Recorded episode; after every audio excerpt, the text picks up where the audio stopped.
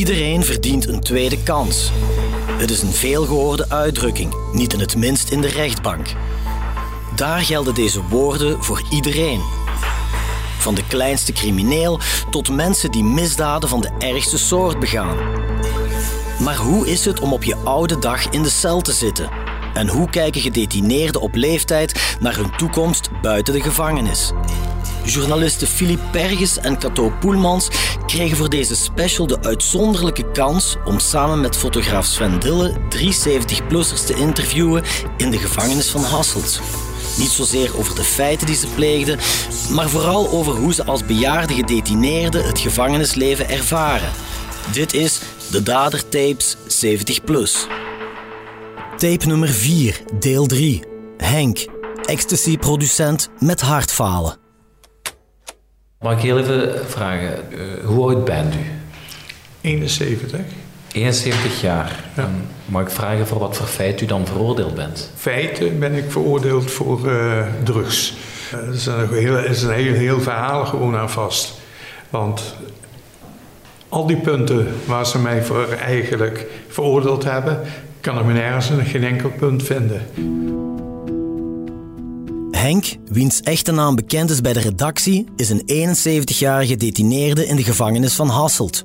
Hij moet zich met een looprekje verplaatsen en is gehuld in het typerende gele hesje dat gevangenen verplicht moeten dragen in de gemeenschappelijke ruimtes. Henk wordt in 2020 gearresteerd op het Italiaanse eiland Sardinië. De man staat op dat moment geseind nadat hij bij verstek veroordeeld werd tot acht jaar cel voor betrokkenheid bij het opzetten van drugslabels in de grensregio. De zaak gaat in 2013 aan het rollen wanneer de Nederlander, die in België woont, gevat wordt bij een politieinval. Voor de correctionele rechtbank krijgt Henk een celstraf van zes jaar, maar hij gaat in beroep omdat hij naar eigen zeggen met de hele zaak niets te maken heeft. Voor het Hof in Antwerpen krijgt de man, die in 2004 alles veroordeeld werd voor het maken van ecstasypillen, dus nog twee jaar extra, wat het totaal op acht jaar cel brengt. En na zijn arrestatie in Sardinië wordt Henk, in afwachting van zijn uitlevering, opgesloten in een Italiaanse gevangenis. Tweeënhalve maanden heb ik in Italië gezeten. Dat is met het uh, uitleveringsverdrag te maken. Want uh, België vroeg dus zeg maar om uitlevering naar België. Voor de straf hè, uit te zetten. Maar er was pas een, eigenlijk een nieuwe gevangenis. Want de oude gevangenis dat lag in de binnenstad. Ja, jongens, wat een rotzooi. Echt, dat is niet normaal. Vlak bij de zee en dan ga je daar ijzeren ramen in zetten. Nou, die waren allemaal doorgerot en verroest. Die klemden, die kregen helemaal niet meer dichtgemaakt. Het was echt heet. Het was gewoon in die tijd 42 graden, 43 graden. De enige luchting waren, de ramen. Ja, die hoef je niet open te zetten, want die waren al open. die ging helemaal niet dicht. Dat was een... Uh, ja, op zichzelf een belevenis, zal ik het maar zo zeggen. Met inderdaad de kalk viel overal van de muren af. Ja, ja, onvoorstelbaar. Wat een zooi. Echt niet normaal. Hoe was het in Italië in de gevangenis? Ah, dat was een verschrikking. Dat is echt een verschrikking. Italië heeft zo'n raar systeem. Daar kom je, er zijn uh, een stuk of vijf, zes galerijen. En één gedetineerde daar is de baas. Dus je kan ook niet naar de cipiers gaan. Gaat niet, je moet eerst naar de baas gaan. Je kon je kast niet open laten staan, want het was weg. En uh, ja, je had ook geen buitenwandeling. Dat was gewoon in een hal. Mocht je dan lopen. Ja, als er iets gebeurde, dan moest je naar die, die man dan, die daar dan de baas was. En alles was in het Italiaans. Dus niemand spreekt Engels. Maatschappelijk werk niet, de dokter op de afdeling niet. De, niemand, niemand sprak Engels. Ja, zoek het je maar uit. Dus dan kreeg je een, eh, een lijst. Kreeg je dan, dan mocht je dan je inkoop doen. Maar is goed. Dan moest ik iemand vinden die me kon helpen. Ja, die, die kon je wel helpen, ja. Maar die schreef gewoon uh, voor 25 euro tabak voor zichzelf. Ik rook helemaal niet. Maar die schreef gewoon 25 euro tabak voor zichzelf op. Ja, dus op een gegeven moment uh, moest ik iets van bijna 200 euro betalen. En dan ging ik uh, naar die man toe die dan de afdeling was. Ja, die zei van ja, ja, ja, hij is de baas op de cel. En zo, op zo'n manier werd je afgeschepen. Maar ik kreeg je centen niet terug. Want die man, die op die afdeling, die deelde gewoon mee. Dus die tabak, die deelden zij gewoon uit onder elkaar. Ja, dat is gewoon belachelijk. Ja. Dus en, was dat toch wel heel zwaar dan? Ja, ja dat was echt... Dat was, ik was blij dat ik hier naartoe kon gaan. Want uh, ja, op de laatste maand, moet ik zeggen, zat ik met een uh, Afrikaan. Daar kon ik het... Uh, ja, dat was een hele aardige jongen. Die, die kookte voor je, want daar, daar kreeg je het eten. En dat wist ik ook helemaal niet in het begin. En dat was gewoon niet gaar, al het eten. Maar die hadden allemaal een gaspitje, zo'n campingpitje. En daar kookten ze alles op af. Dus ik zat op een gegeven moment daar rauw eten te eten. Dus. En alleen maar spaghetti en uh, hoe noemen ze dat? Die, die, die rijst. Uh, en uh, dat was het.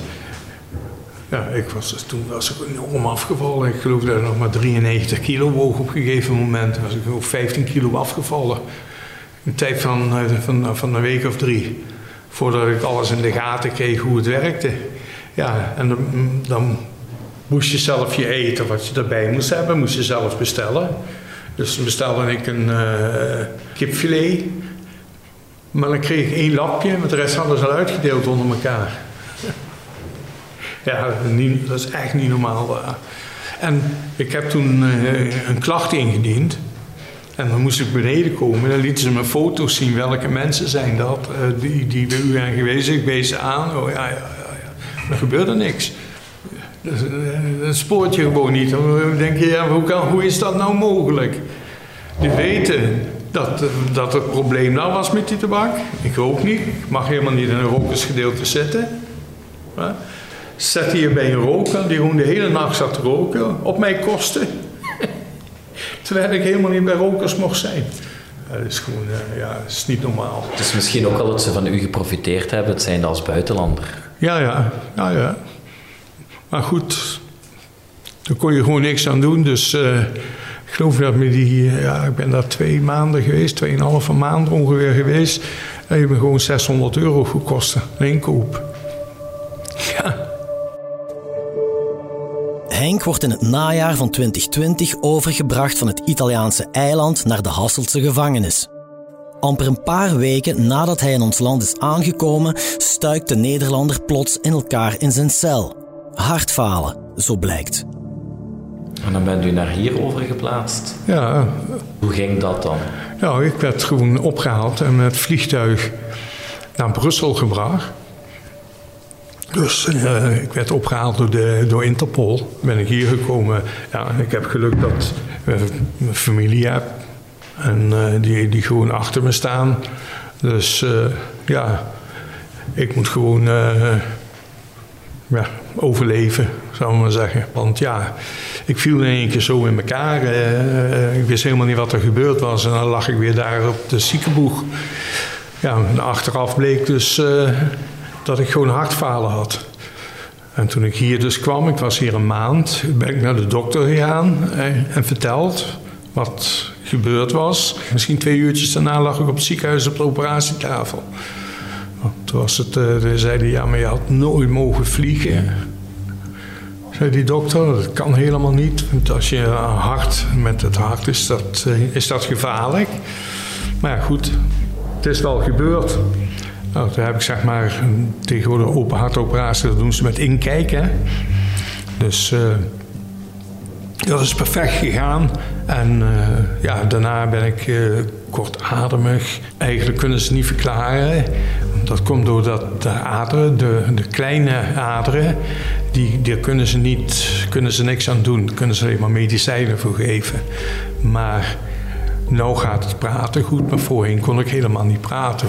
Toen was ik heel kortademig, moest ik echt stappen adem. En nu heb ik het alleen als ik loop. Een bepaalde periode kan ik gewoon lopen. Maar ik kan ook in één keer weer zo door de knieën zakken. En daarom heb ik dat, die, uh, ja, een looprekje voor, voor te lopen. Zodat als ik het moeilijk krijg, dat ik in ieder geval niet ga. Want zelf ben ik al een paar keer om mijn gezicht gegaan. Dat een ene keer poetsen en dan probeerde ik het bed te bereiken. En dan lag ik tegen het bed aan, vol met, beu, eh, met, met uh, hier op mijn kaken, helemaal blauw geweest. Maar ja, goed, uh, Uw leven heeft aan een zijde draadje gehangen dan? Ja, ja, in principe wel. Ja. Op dat moment dus wel. En Wat dacht u toen? Nu is het gedaan? Nee, want ik, ik wist het zelf helemaal niet.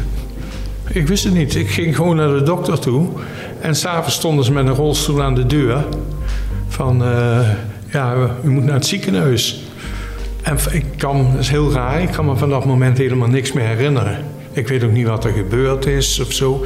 Ik weet ook niet meer hoe ik hier binnen ben gekomen. Dat, kan ik, dat, dat stuk is gewoon weg. Dat is heel vreemd, maar ja. De open hartoperatie is niet het enige dat Henk moet ondergaan sinds hij is overgebracht naar Hasselt. Want de 70er wordt na nieuwe medische klachten nog tweemaal geopereerd.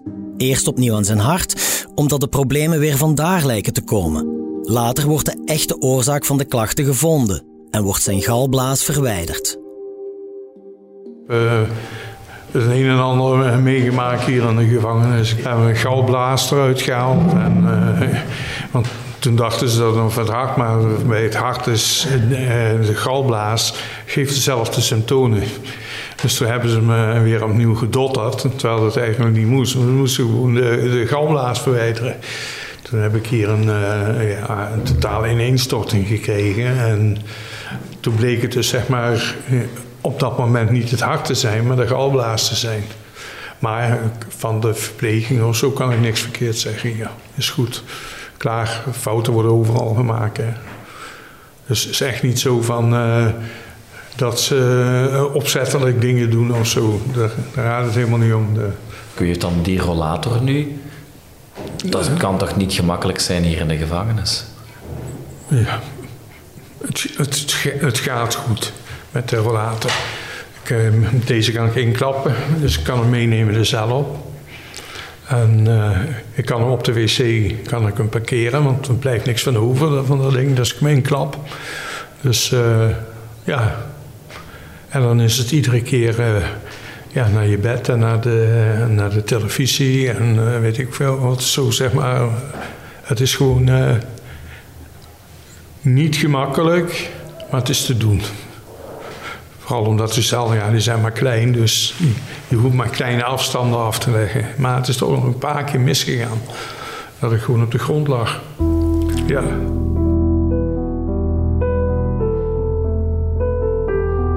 Hoe vult u uw dagen hier?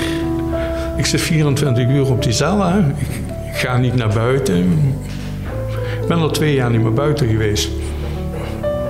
Ja, eerst was het met die corona. En op een gegeven moment bleef je dan maar binnen. Want ja, ik was, uh, hoe noem je dat? Ik moest echt goed oppassen. Ik was hard geopereerd. Ik ben diabetes. Ik heb uh, hoge bloeddruk. Uh, ik een hele waslijst. Ik ben bekend met epilepsie. ik moet gewoon voorzichtig zijn. Dan blijf ik van binnen. En op een gegeven moment, ja, ik kan heel goed slapen. Ja, s'nachts niet. Ik krijg medicatie daarvoor, maar die helpen al een tijd niet meer. Ik, gewoon, ik ga slapen en, en, dan ben ik om, om, een uur of drie ben ik alweer wakker. Nou, dan blijf ik opzitten, want er zijn ook uh, best veel programma's s'nachts. En uh, die, die kijk ik dan af. Maar u slaapt dus heel veel hier? Heel veel, ja. Ja, ja. En dat is denk ik ook het probleem. Dat je dan s'nachts niet goed slaapt. Snap je? Want dan heb je al zoveel uur geslapen en dan word je weer snel wakker. Dus dat medicijn dat helpt wel even. Maar na een uurtje of drie is het uitgewerkt en dan ben je weer wakker. Maar dat heeft ook wel te maken natuurlijk met de gezondheidsproblemen die u hier gehad ja, heeft. Ja, ja, tuurlijk. Want was u daarvoor helemaal anders? Ik was actiever. Ik was eigenlijk nooit thuis. Ik kon ook niet thuis zitten, maar ik was wel al afgekeurd. Hè. Ik ben al afgekeurd van uh, toen ik 45 jaar was vanwege de epilepsie en uh, ja, nodige problemen, diabetes. Maar u was dus altijd weg? Ja. En dan moet je daarna? Ja, dan kom je hier. nou ja, maar goed, dan ontdek je weer een nieuw leven. Hè. Ja. Zolang thuis goed gaat, is alles goed. Ja. Maar is dat ook niet vechten tegen de eenzaamheid dan? Helemaal niet. Ik heb geen last van. Ik heb vroeger gevaren, zat er ook alleen. Dus dat was dus, ik heb daar geen probleem mee. soms is het ook wel fijn. Ik kan alle voetbal kijken wat ik wil. alle sport wat ik wil kan ik kijken. Ik heb geen last. Niet van mijn vrouw, hey, zal je niet eens wat anders opzetten? Of ik wil, uh, ik wil naar dit kijken en ik wil naar dat kijken. Jij zit de hele dag naar voetballen te kijken. Ja, als, als, als de, de WK straks is, ik mis geen wedstrijd. ja, het wielrennen, Tour de France, ik wil een wedstrijd. Uh, Ronde van Italië, ik mis geen enkele wedstrijd. Ik zie alles. Ja, dat is toch mooi? Wat krijgt u vaak bezoek? Ik krijg iedere, iedere week drie keer bezoek. Ze komen altijd. En deze week vier keer, want ik heb nou woensdag heb ik ongestoord bezoek. Je hebt hier ook, iedere week mag je één keer ongestoord bezoek aanvragen. En dan komt, dus vandaag is mijn vrouw met mijn zoon gekomen. Bezoekuren zijn heel strikt, dat ligt vast, daar wordt niet van afgeweken. Nou, je kan het zelf aanvragen, hè. Maar ik heb altijd om 11 uur aangevraagd. Want als ze om 11 uur komen ze om 12 uur weg, hebben ze nog de hele dag voor hun eigen, hè. En ik vermoed dat dat ook belangrijk is om contact te hebben met de buitenwereld. Ja, ja, omdat ik gewoon wil weten wat er allemaal aan de hand is, hè ja, het zijn je kinderen, hè, maak je toch altijd zorgen van. Uh, ja, de kleinkinderen, die, die, die altijd aan het huilen aan de telefoon is wennen. Van opa, wanneer kom je weer? En uh, hoe lang moet je nog opa? En, uh, maar dat doet, dat doet u toch iets? Ja, ja, tuurlijk. Je kinderen en, en je vrouw, je familie, dat doet je zeker. Als ze bijvoorbeeld de telefoon niet opneemt, ja, sommige dingen dan raak ik in paniek. Dan denk je van, ja, wat is aan de hand? Uh, hetzelfde ligt die voor Pampus, want die is ook 71 of 2, ja, ook 71. Ja, uh, dan ga ik me al je zorgen maken. Dat is het nadeel dat je je telefoon op je cel hebt. Dat je kan bellen wanneer je wil. Maar kan u continu, eender welk moment bellen met iedereen? Ja, ja. Ja, maar ze kunnen niet mij bellen, maar ik kan wel met iedereen bellen. Dus, doet u dat ook? Met de kinderen regelmatig. Dan bel ik met die, dan bel ik met die. Maar ik kom er altijd wel op 30 euro per week. Ja, per week, ja. 20, 30 euro kom ik wel met bellen. Het is niet de eerste keer dat Henk in de gevangenis van Hasselt zit. Ook in 2004 moet de Nederlander een celstraf uitzitten voor het produceren van ecstasypillen. Maar als het van Henk zelf afhangt, zit hij nu voor de laatste keer achter de tralies. Al zal hij wel nog wat geduld moeten oefenen, want de man kan ten vroegste in september 2023 voorwaardelijk vrijkomen. In 2004 heeft hij ook vastgezeten. Ja, ja, in 2004 had ik uh, zeg maar uh, ecstasypillen geslagen. Hier zeggen ze een, laboratorium, niks met laboratorium te maken. In Nederland zeggen ze ja, fabriek. Ja, en daar hebben ze me gepakt. Dan moet je gewoon de straf zitten en uh, niet zeuren. Klaar. Is er veel veranderd in de tussentijd? Met nu? Heel veel. Heel veel. Er zijn dingen te goede gekomen, maar qua voeding. Ja, jongens, eh, wat zie je, wat zie je in elkaar koken? Ja, ja, ik heb zelf gekookt. Ik kan heel goed koken. Ik weet gewoon wat ze doen. Het groente wat we hier krijgen is gewoon afgekeurde rotzooi. Ja, is gewoon zo. Ze krijgen gewoon van, uh, van koolruit wat koolruit uit de winkelschappen gooit, wat weg moet, dat krijgen wij hier op het bord gegooid. Daar kunnen ze maar niet omheen. Want kijk, als ik zie de prei. Nou, ik heb groenten ingekocht in Singapore, in Thailand, in Afrika. Maar daar koop ik betere kwaliteit aan groenten als wat je hier krijgt. Ze zullen er niet blij mee zijn als ze het horen, maar het is wel goed als ze het horen. Want het is gewoon, hier komt het een diepvrieszak binnen. En ze gooien het zo in de ketel. En als het op bord komt, is het gewoon kapot gekookt al. Als je spersieboontjes hebt, dan ga je gewoon zo doorheen. Dus ik eet meestal het eten van hier. Ik kook zelf voor mijn eigen. We hebben een magnetron. En daarin, zo goed als het kan dan daar. Het gaat nooit zo goed als op, op vuur. Maar ik kook meestal voor mijn eigen. Vindt u dat, je, dat er hier voldoende gedaan wordt voor mensen dan die of gezondheidsproblemen hebben of bijvoorbeeld een bepaalde leeftijd bereikt hebben. Want veelal de gevangenen zijn jongere mensen, of toch jonger dan 50. Hmm, ja, ja, ja. Dat hebben ze hier gewoon niet.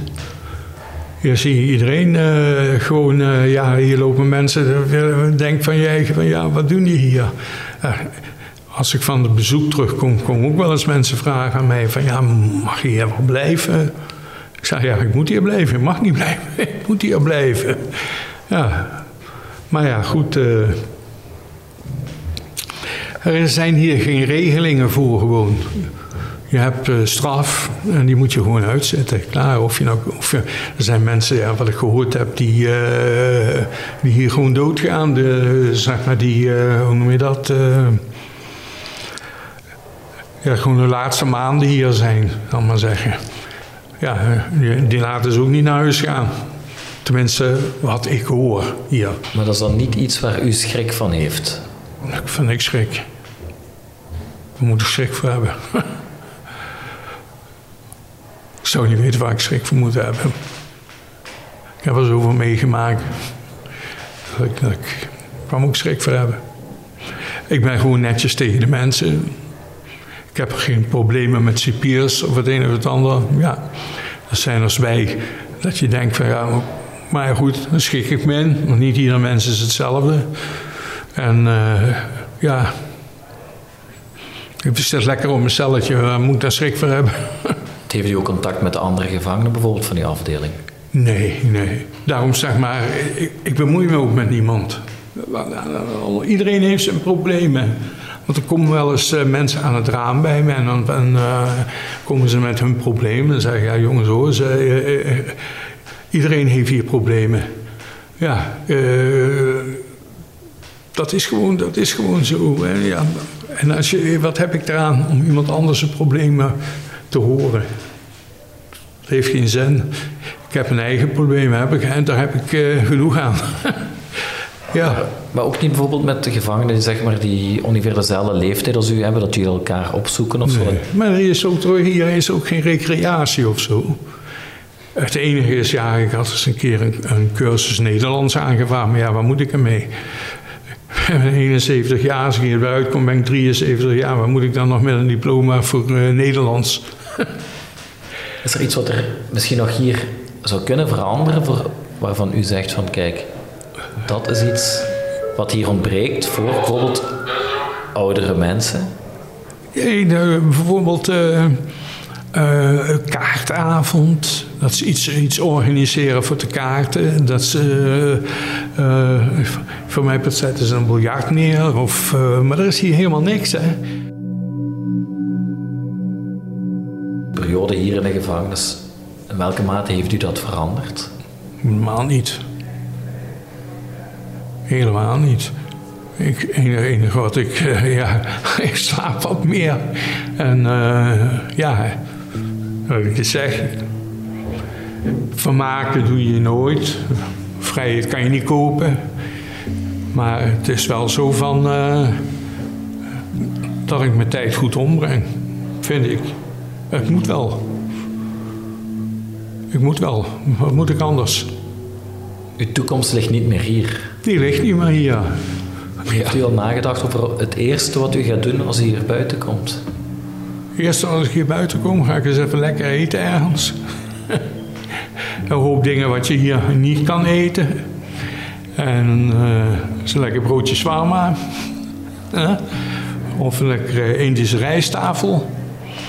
Want ja, hier kan ik kan het ook veel, ik kan het ook zelf maken. Maar ja, je hebt hier gewoon de mogelijkheden niet, omdat je de ingrediënten niet krijgt.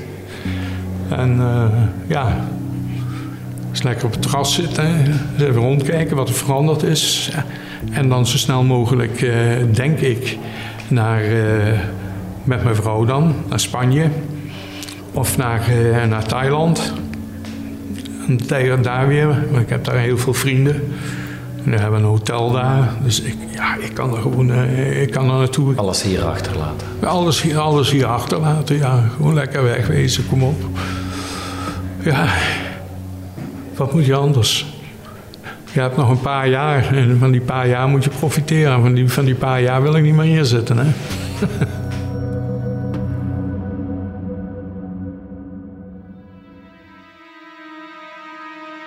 De Dadertapes is een podcastreeks van het Belang van Limburg. Deze special werd gemaakt door Philippe Perges en Cato Poelmans. De montage en audioproductie worden gesuperviseerd door Len Melot. Chef podcast is Geert Nies.